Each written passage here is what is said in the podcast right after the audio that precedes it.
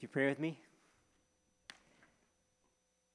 Father, today we declare that we really have nothing to boast in ourselves except for you.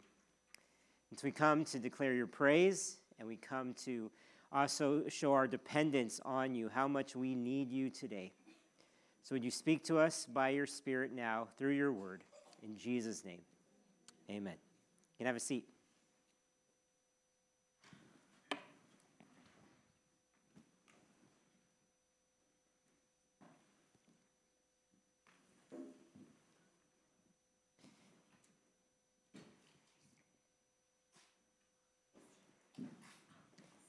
Many people look ahead to the Christmas holiday season all year with anticipation because it's the season that you get to see most, if not all, of your family.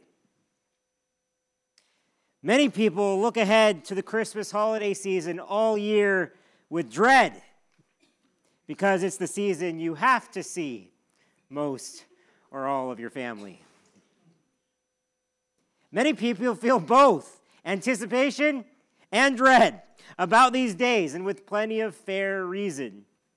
Family can be a messy, marvelous, dramatic, delightful, terrible, or tremendous thing.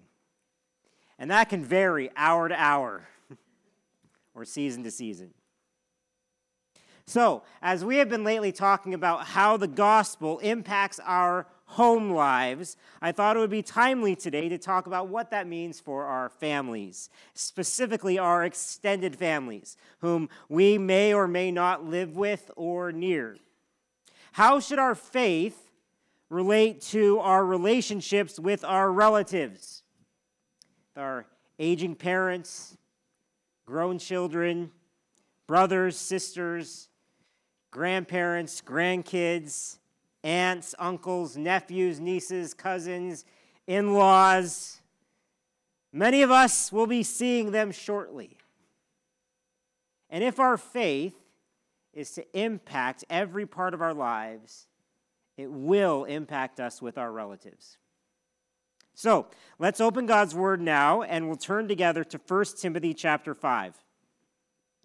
1 Timothy chapter 5. And if you don't have a Bible of your own, you can use one of the ones in the seat backs in front of you, and the page numbers on the screen.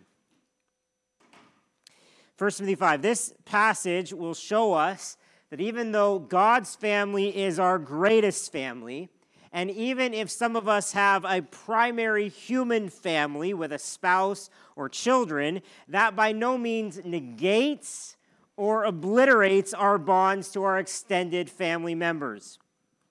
Look with me at the very beginning in verse 1. It says, Do not rebuke an older man, but encourage him as you would a father, younger men as brothers, older women as mothers, younger women as sisters in all purity. Now, that's talking about treating people in the church like we do extended family. But don't miss the presumed implication here. It says to treat them as you would your family members. In other words, we should already be treating our natural families like this. Paul then continues his thoughts along the lines of caring for family. Verse 3, he says, Honor widows who are truly widows. But if a widow has children or grandchildren, let them first learn to show godliness to their own household and to make some return to their parents, for this is pleasing in the sight of God. Now, in the first century, the average lifespan, especially for men, was very low. Some say in mid 30s was the expected lifespan. And so there tended to be very high numbers of widows.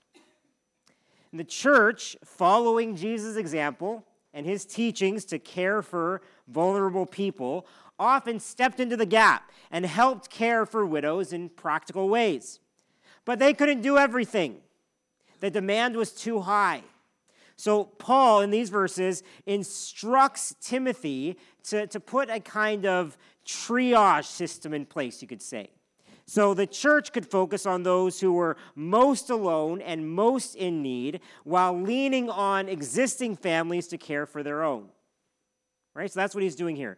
Verse 4 again, but if a widow has children or grandchildren, let them first learn to show godliness to their own household and to make some return to their parents, for this is pleasing in the sight of God. Verse 5 She who is truly a widow, left all alone, has set her hope on God and continues in supplications and prayers night and day, but she who is self indulgent is dead even while she lives. Command these things as well, so that they may be without reproach. But if anyone does not provide for his relatives, and especially for members of his household, he has denied the faith and is worse than an unbeliever. In verses 9 to 15, as it goes on, it adds some details about how this system of widow care should look. And then in verse 16, in response to how some women had become idlers and busybodies, Paul specifically encourages godly women to play a key role in this work. It says, If any believing woman has relatives who are widows, let her care for them. Let the church not be burdened, so that it may care for those who are truly widows. Now, that doesn't mean men get to shirk this responsibility and leave it to the women. Remember, verse 8 just said to men, if anyone does not provide for his relatives, and especially for members of his household, he has denied the faith and is worse than an unbeliever. So we all have roles to play in loving our relatives. Now I'm going to give you one main point for today, which might seem like a no brainer to you. But ask. We might agree with this right away, but do we truly live like this. See, our relationships with our relatives should be shaped by our faith. Our relationships with our relatives, with our extended family, should be shaped by our faith. How should we relate to or act towards our relatives? You could put it simply act like a Christian. like, love them like someone who loves Jesus should love them. Easier said than done, right? If your experience is anything like mine, families have all kinds of history, good and bad. And when we're together, it can tend to bring out the worst in us. Sometimes it might even seem like we're in the midst of a, a toxic situation. We might be longer winded or shorter tempered than usual. We're easily triggered. We might fight or take flight. We walk on eggshells, avoiding certain topics altogether we know better politics, religion, COVID, and so on.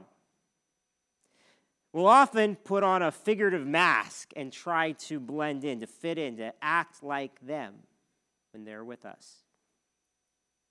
Now, I don't mean to take an overly negative view because there can be so much good in family too. My only point is that we can easily not act like Christians around our family. Instead of letting our faith shape the way we relate, we can tend to check our faith at the door. So, what would it look like to have our relationships with our relatives shaped by our, by our faith? Well, let's make some observations of what God's word says should characterize our relationships, all right? First of all, I would say encouragement. Encouragement. In verse 1, Paul tells his son in the faith, Timothy, do not rebuke an older man, but encourage him as you would a father. Now that's interesting because Paul assumes that grown believers will normally be encouraging to their fathers. But in our day, is that really what we tend to be? Not really. We tend to have less grace for our family members because we know them so well. We know their patterns, their struggles, their vices, and their flaws. And so we critique, we confront them in our conversations. In other words, we're good at rebuking. But when was the last time we really sought to encourage them?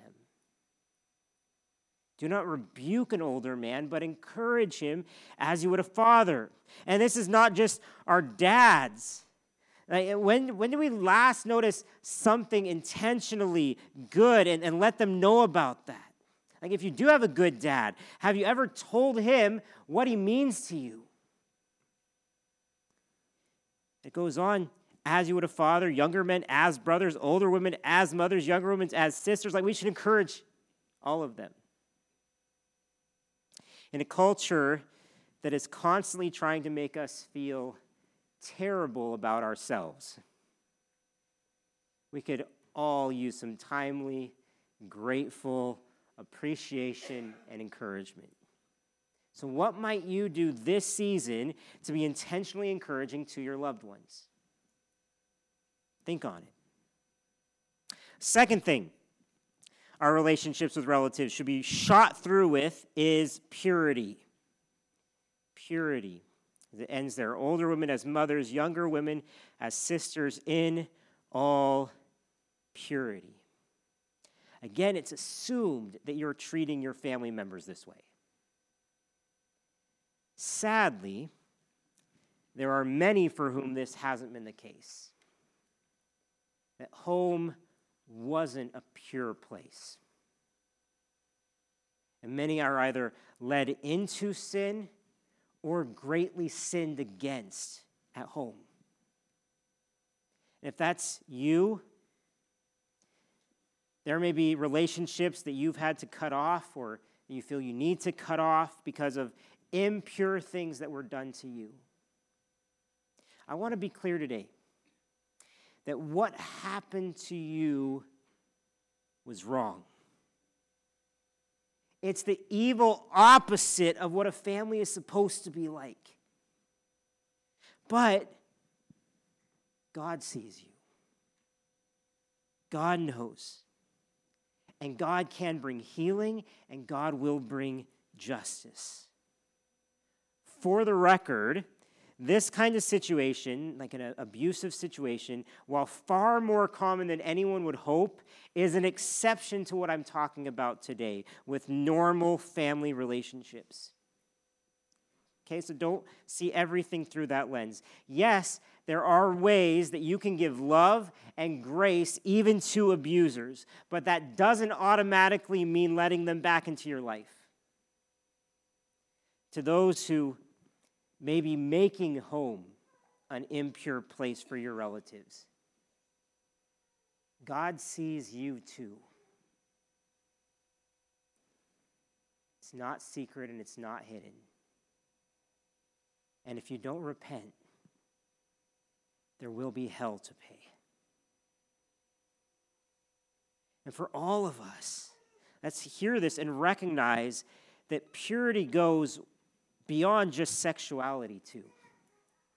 Okay, various scriptures speak of pure devotion, pure prayer, pure hearts, pure worship, pure eyes, pure speech, pure devotion, pure wisdom, pure conduct, and pure thoughts. So, are our family relationships characterized by purity? Next, I would say that our relationships with our relatives should really be more than characterized, it should be defined by honor. Honor. Here in 1 Timothy 5, Paul tells the church to honor truly in need widows, honor widows who are truly widows, under the expectation that children and grandchildren will already be sufficiently honoring their parents and grandparents. But if a widow has children or grandchildren, let them first learn to show godliness to their own household and to make some return to their parents, for this is pleasing in the sight of God. This stems back right to the fifth commandment of the Ten Commandments to honor your father and your mother, that your days may be long in the land that the Lord your God is giving you.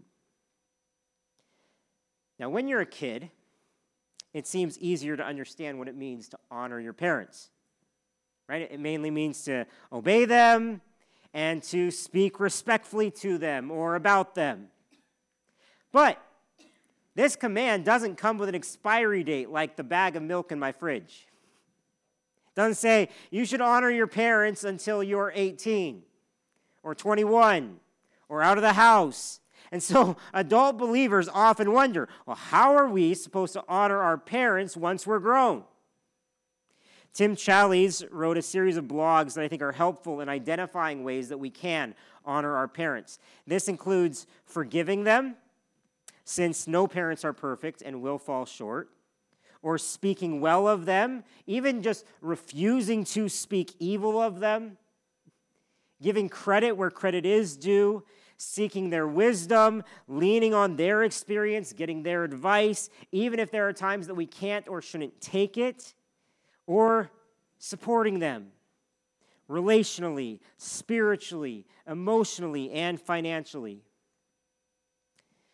Much like David prayed in Psalm 71 9, he said, Do not cast me off in the time of old age, forsake me not when my strength is spent. Aging parents can feel like that, and they can feel that be, being old, they fear being old and alone, abandoned, or ignored by their children. And in a day and age when millions are consigned to long term care or nursing homes, or seniors end up completely dependent on the government, believers can show the world a different way, displaying special honor. But let's address the question of how we should honor parents who might be rather dishonorable. You may think, well, that, that's all well and good, but you don't know my parents. It may seem difficult or impossible to honor them, especially if they were abusive or absent. But first, I think we need to recognize that God expects us to honor all those that He has placed over us for His sake. Romans 13 says that we owe honor and respect to leaders in government, for example. Do you think that Roman governors or emperors were always honorable? No. Some of them were psychotic despots, actively trying to kill Christians. And Challies explains there is a kind of honor we owe whether or not the other party has earned it. It is theirs by virtue of a God given position. Just as God's sovereignty is displayed in elevating rulers to lead a nation, God's sovereignty is displayed in, uh, in choosing parents to give birth to a child. Just as honoring rulers is honoring God, so honoring parents is honoring God. So, how do we do this? I'm hesitant to say too much because really it is a case by case basis. But I'd say it starts by distinguishing between honor and obedience. So even while we may not obey, we may still honor them in how we respond. Responding gently, calmly, respectfully, even while maintaining your resolve can also distinguish between the person and their position, their God given position, between honor and necessarily maintaining a relationship, and between honor and agreement. There are things to distinguish there. But through it all, remember that you're not simply honoring someone who doesn't deserve it, you're actually honoring God, who perfectly is perfectly honorable and totally deserves it. Turning to our text, verse 4 added another word that you could use to describe relating to relatives, and that is godliness. But if a widow has children or grandchildren, let them first learn to show godliness to their own household. Now, this should give you hope. It is possible to learn and grow in this area. Right? You're not stuck in bad habits or vicious cycles forever. Godliness is attainable here. Let them learn to show godliness. Now, godliness is a very broad idea that is closely related to honor and care here. We show godliness by honoring or caring for our relatives. But one question you could ask is how does God see my family members? How does God treat my family members. Maybe they're sinners, maybe they're still lost, but He sees them as people who are worth dying for. Just like you as people he loved, gave himself up for, sacrificed for. So you think of how God sees and treats them, and then you can remember Ephesians 5 1 and 2, which says, Therefore be imitators of God as beloved children, and walk in love as Christ loved us and gave himself up for us, a fragrant offering and sacrifice to God. Speaking of giving, the main emphasis of 1 Timothy 5 is to provide for our family members. You could say that we should relate to our relatives with generosity and provision. Generosity and provision. Now, Paul is specifically talking about relationships with parents and grandparents, as we've seen here. So you could ask, well, does this principle extend beyond them to maybe other more distantly related relatives? Maybe, maybe not. The Bible doesn't spell things out in detail here. God expects us to use wisdom and discernment in applying these principles into our specific life situations. Now, it's of course good to be generous to everyone we can, but we also have limits. And I believe that we do have larger obligations to those who are closer to us. Just like my first familial responsibility is to my wife and my kids. I have much more of an obligation to my own parents than, say, to my aunt and uncle in Alaska who I haven't seen in 20 years. Or I have a greater responsibility to care for my siblings than my, than my cousins. And verse 8 says that we're to provide for relatives, especially for our household members, which implies that there are clearly degrees to these obligations. By the way, households look different in that day than now. Households often included extended family members, especially aging ones who are more dependent on others.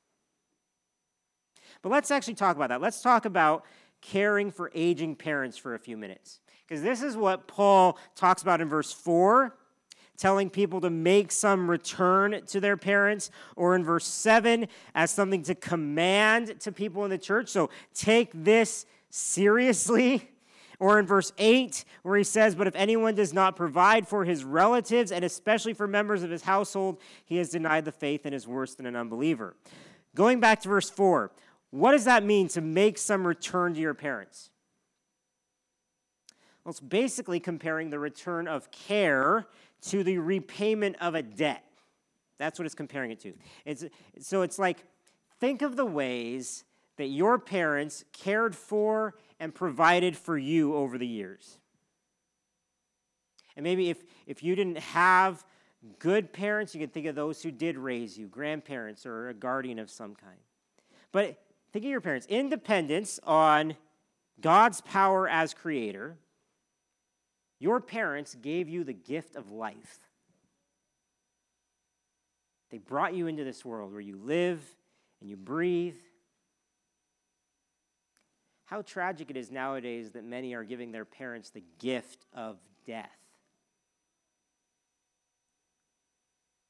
But if you had remotely good parents, they cared for you from the moment of conception my wife is pregnant right now. She is already enduring all kinds of misery and making all kinds of sacrifices, even chocolate, for our unborn child. Once you're born, your parents then waited on you hand and foot, and you were a little tyrant. They spent a ton of money on housing you transporting you, feeding you, clothing you. And just think, you got fed milk on tap for months, and then food on demand. And every few months, you outgrew your entire wardrobe. Not to mention getting your diaper changed approximately 5,000 to 7,000 times. If you got hurt, they bandaged you. If you were sad, they comforted you. If you accomplished something, they cheered you on, taught you all kinds of things about life, being sure you got educated. They maybe even let you drive their car when you were learning to drive. If you're from a Christian home, you have even more reason to be thankful. They taught you about God and the Bible, took you to church, shared the gospel with you, constantly prayed for you. And then, what did we do in return for our, to our parents, really? We loved them, we smiled for them, sure. Also, cried a lot, pooped a lot, kept them awake, broke everything in sight, spilled food on the ground, whined, fought them about rules, maybe even totaled their car. And that's why Paul talks about making some return to your parents. Because by the time you grow up, it's like this, this huge imbalance. The scales are tipped one direction. But then, as your parents grow older, you have an opportunity to right the scales a bit. Challies explains it this way. He says, as children age, they grow in physical strength and the ability to earn money and the capacity to make wise decisions. Meanwhile, their parents begin to diminish in strength and lose their ability to make money and struggle in the capacity to make decisions. At some point, roles begin to reverse. As children grow more and more independent, their parents grow more and more dependent. Paul is calling for children to identify this and own it and take it on as their responsibility.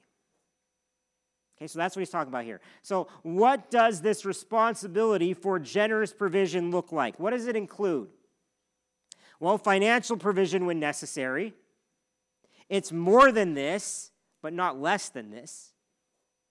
There's physical provision of, of housing, clothing, medical care when necessary. Sometimes it even means changing diapers, believe it or not. There's emotional support, being there for them during their difficult seasons. Spiritual support, maybe, driving them to church, bringing them things for them.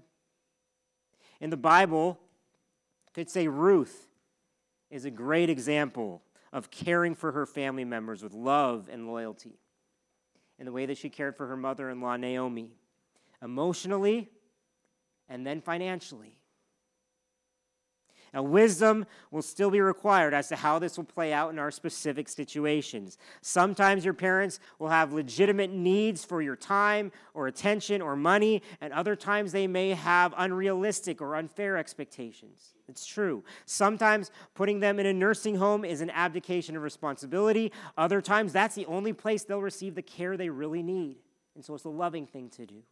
But the principle remains that God expects you to care for them as they've cared for you. Or even more so, to care for your relatives the way He cares for you. When we think about the gospel and what Christ has done lovingly for us, sacrificing everything going to the cross in our place, to die in our place, rising again. When we think on that, obligations like this to care for our family become more of a joy than a burden. It's also why, if we refuse to provide for our relatives, it's a denial of our faith. Like he says, if anyone does not provide for his relatives, and especially for members of his household, he has denied the faith and is worse than an unbeliever. If we believe in the gospel of Christ, we are to relate to people around us differently.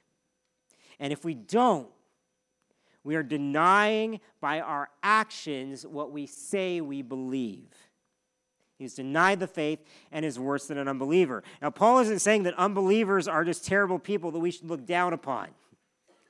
He's saying that everyone knows that children are supposed to care for their parents. You don't need Jesus or the Holy Spirit or the Bible to know this. And if we have Jesus and the Spirit and the Bible and we deny this, we should know better. So, if you have family members who you have effectively abandoned in their need, maybe a widowed parent or an isolated grandparent, a disabled sister or an impoverished brother, today is the day to repent of your sin and start lovingly providing. North American culture in general hasn't done a great job with this. Some cultures have. But I can think of such admirable examples of this within our own church family. I think of the Ong family caring for Nanai Fei for so many years until her recent death. Think of Marilyn going every day to patiently feed dinner to her 103 year old mother. I think of Bruno, one of our elders, moving his parents here from Brazil to care for them. Think of those of you who travel hours on a regular basis to visit lonely grandparents. I think of many others of you who made sacrifices, maybe that have gone unseen except by the Lord. I applaud you. Say, well done. You are doing the right thing even when it's hard. Keep it up. And may the rest of us learn from your example of godliness and generosity. But you might think, our families, not just our parents, our families can be really difficult to love. And acting like a Christian just isn't enough to motivate me to do these things. Like encouragement, purity, honor, godliness, generosity, provision. I, am asking for a lot, I know. So, why should we really seek to love our relatives the way that Christ loves them? Well, God's word answers us. Our relationships with our relatives should be shaped by our faith for God's pleasure and for God's family. Our faith should lead us to love our relatives for God's pleasure and for God's family. Look again at verse 4. What reason does Paul give for caring for family members here?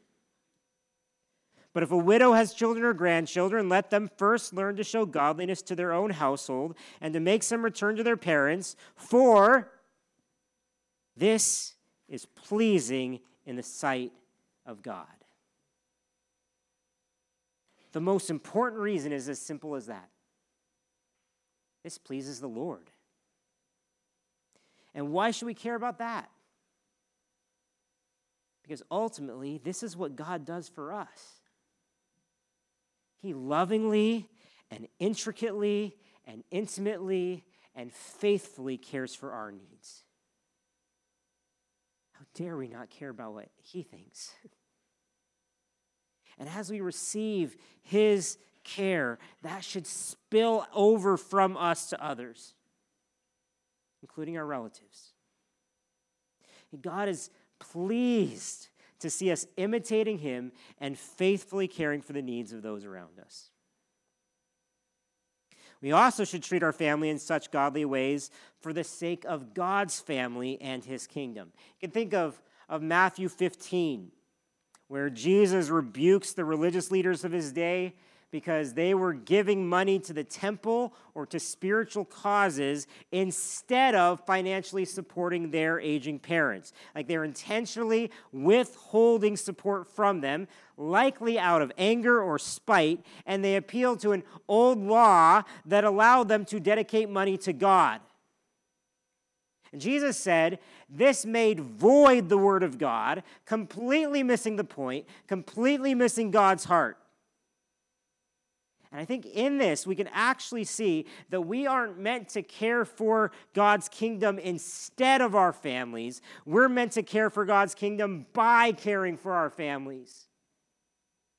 They don't contradict. Speaking of which, if God's family is the greater, more ultimate, eternal family, we should want our loved ones to enter that family, shouldn't we? We should yearn for and pray for that double bond with our family members bonded by blood or adoption, and bonded by Jesus' blood and adoption. If we truly love them, we want the best for them. And the absolute best for them is their souls being reconciled to God and destined for eternity with Him. Think of the way Andrew, Jesus' disciple, when he first met Jesus, ran directly to his brother Peter. He said, We found the Messiah. Brought him to Jesus. It's a great example. Now I get it. Unless you have the gift of evangelism, or people are really ready to hear, it can be incredibly hard to talk to our family members about Jesus for a variety of reasons. I find it difficult. Often feel like a failure here. I'd love for you to pray for me about. But for more important reasons, eternal ones, we need to push through the difficulties and love our loved ones by sharing our love for Jesus with them lovingly. Some of them, some of them may die soon. Don't let them slip into eternity without hearing from you. Some of you here right now today may not yet believe in Jesus as your Lord, but you can today. Turning to Him in faith, we can help you do this if you want to. I'd love it if you didn't leave here without joining His great family. It's the most important thing you could ever do. In a helpful article, David Mathis challenges believers. Says, What if we saw our gatherings with extended family not as a chance to check out, but as an opportunity for Christian mission? It should be good news to us that we don't have to be Jedi master evangelists to be agents of gospel advance among those whom we know best. In fact, it may be better if we're not. He then advises us to, to pray ahead, both for them and for ourselves, to listen, to ask questions, as, as most good evangelism starts not by talking, but by listening. And to, to be clear about the gospel early and often, showing how important Jesus is to you. But if finding opportunities to speak of Jesus at family gatherings doesn't seem to happen for you, you can get creative. Like, write out your testimony, letter to them, place it inside a nice Bible or a book that explains the gospel, give it to them as a gift. Can forward them a, a video or a podcast or a sermon and ask if they can get together and discuss it with you. Invite them for dinner. Tell them in advance you want to talk about your faith. Even if they're not interested, ask if they'll listen, if only out of respect for you. Invite them to, to church. Ask outright if they'll give you maybe one time to meet together where you can plainly discuss your life in Christ. And if they never want to talk about it again afterwards, then you can respect them. But finally, never, ever, ever give up praying for them. They may resist now, but that's not the end of their story. You never know. God saves people. We don't. But He uses us to sow seeds of the gospel into people's lives.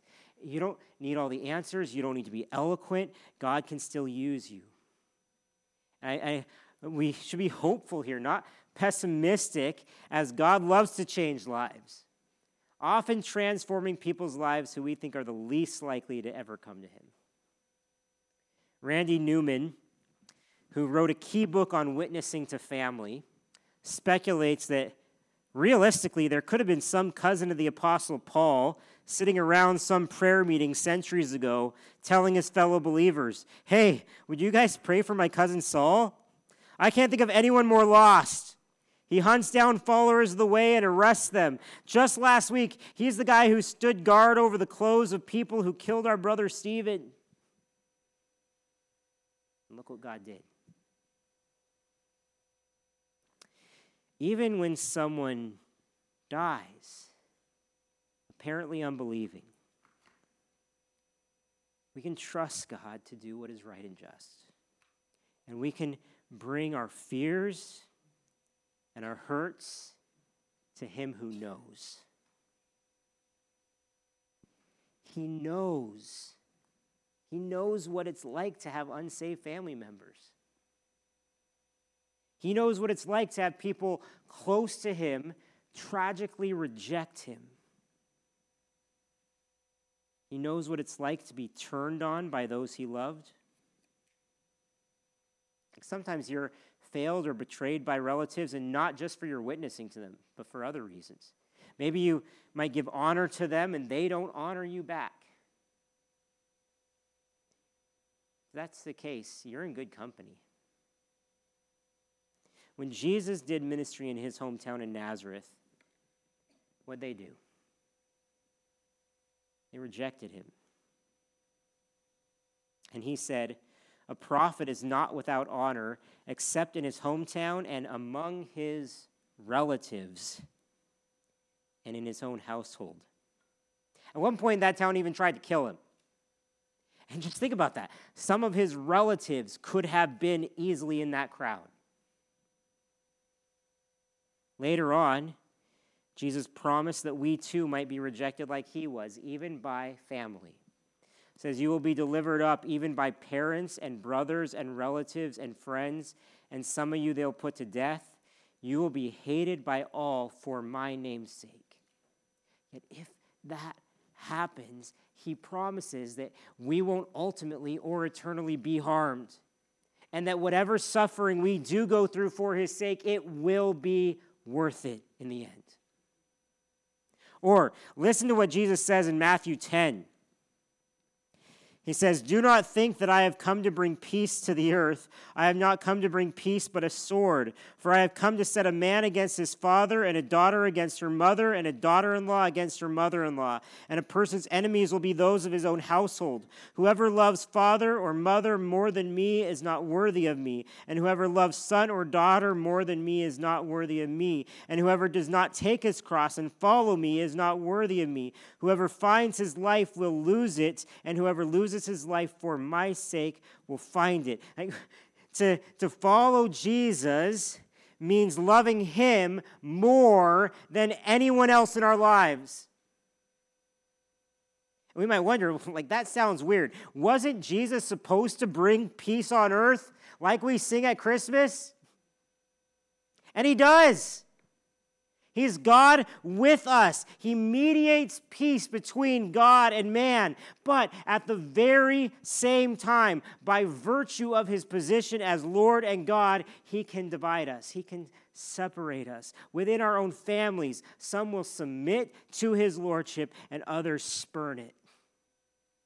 Like Jason Seville explains, King Jesus brings peace to earth, but he's not interested in playing second fiddle to family. When that does happen, when there's competition for affinity, he decidedly does not bring peace. Our primary allegiance must be to Christ and his family, even if it costs us ours.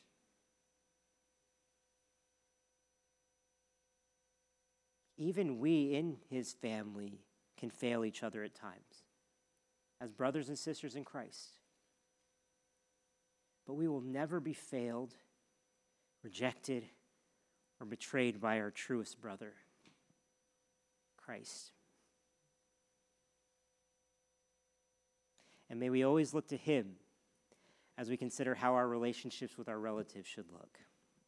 After all, Jesus was born into a human family and into an extended family at that. The New Testament actually begins with Jesus' long, big, messy family tree. And then some of the first characters we meet in the Gospels are his parents, along with his uncle Zechariah and Aunt Elizabeth and cousin John. And that family led the way in anticipating Jesus' arrival. Like we've seen, other family members eventually rejected Jesus. Mark 3 says his family thought him crazy.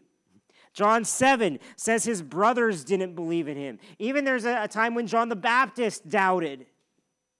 And then we know, uh, on the other hand, that his earthly mom, Mary, began to follow him, became a disciple of his. By the way, Jesus made sure that she was provided for even as he died. And after Jesus' resurrection, we know that some of his brothers, two of his brothers, James and Jude, believed in him. They wrote books of the Bible. But through it all, through all the drama and all the hurt, all the highs and all the lows, Jesus loved them.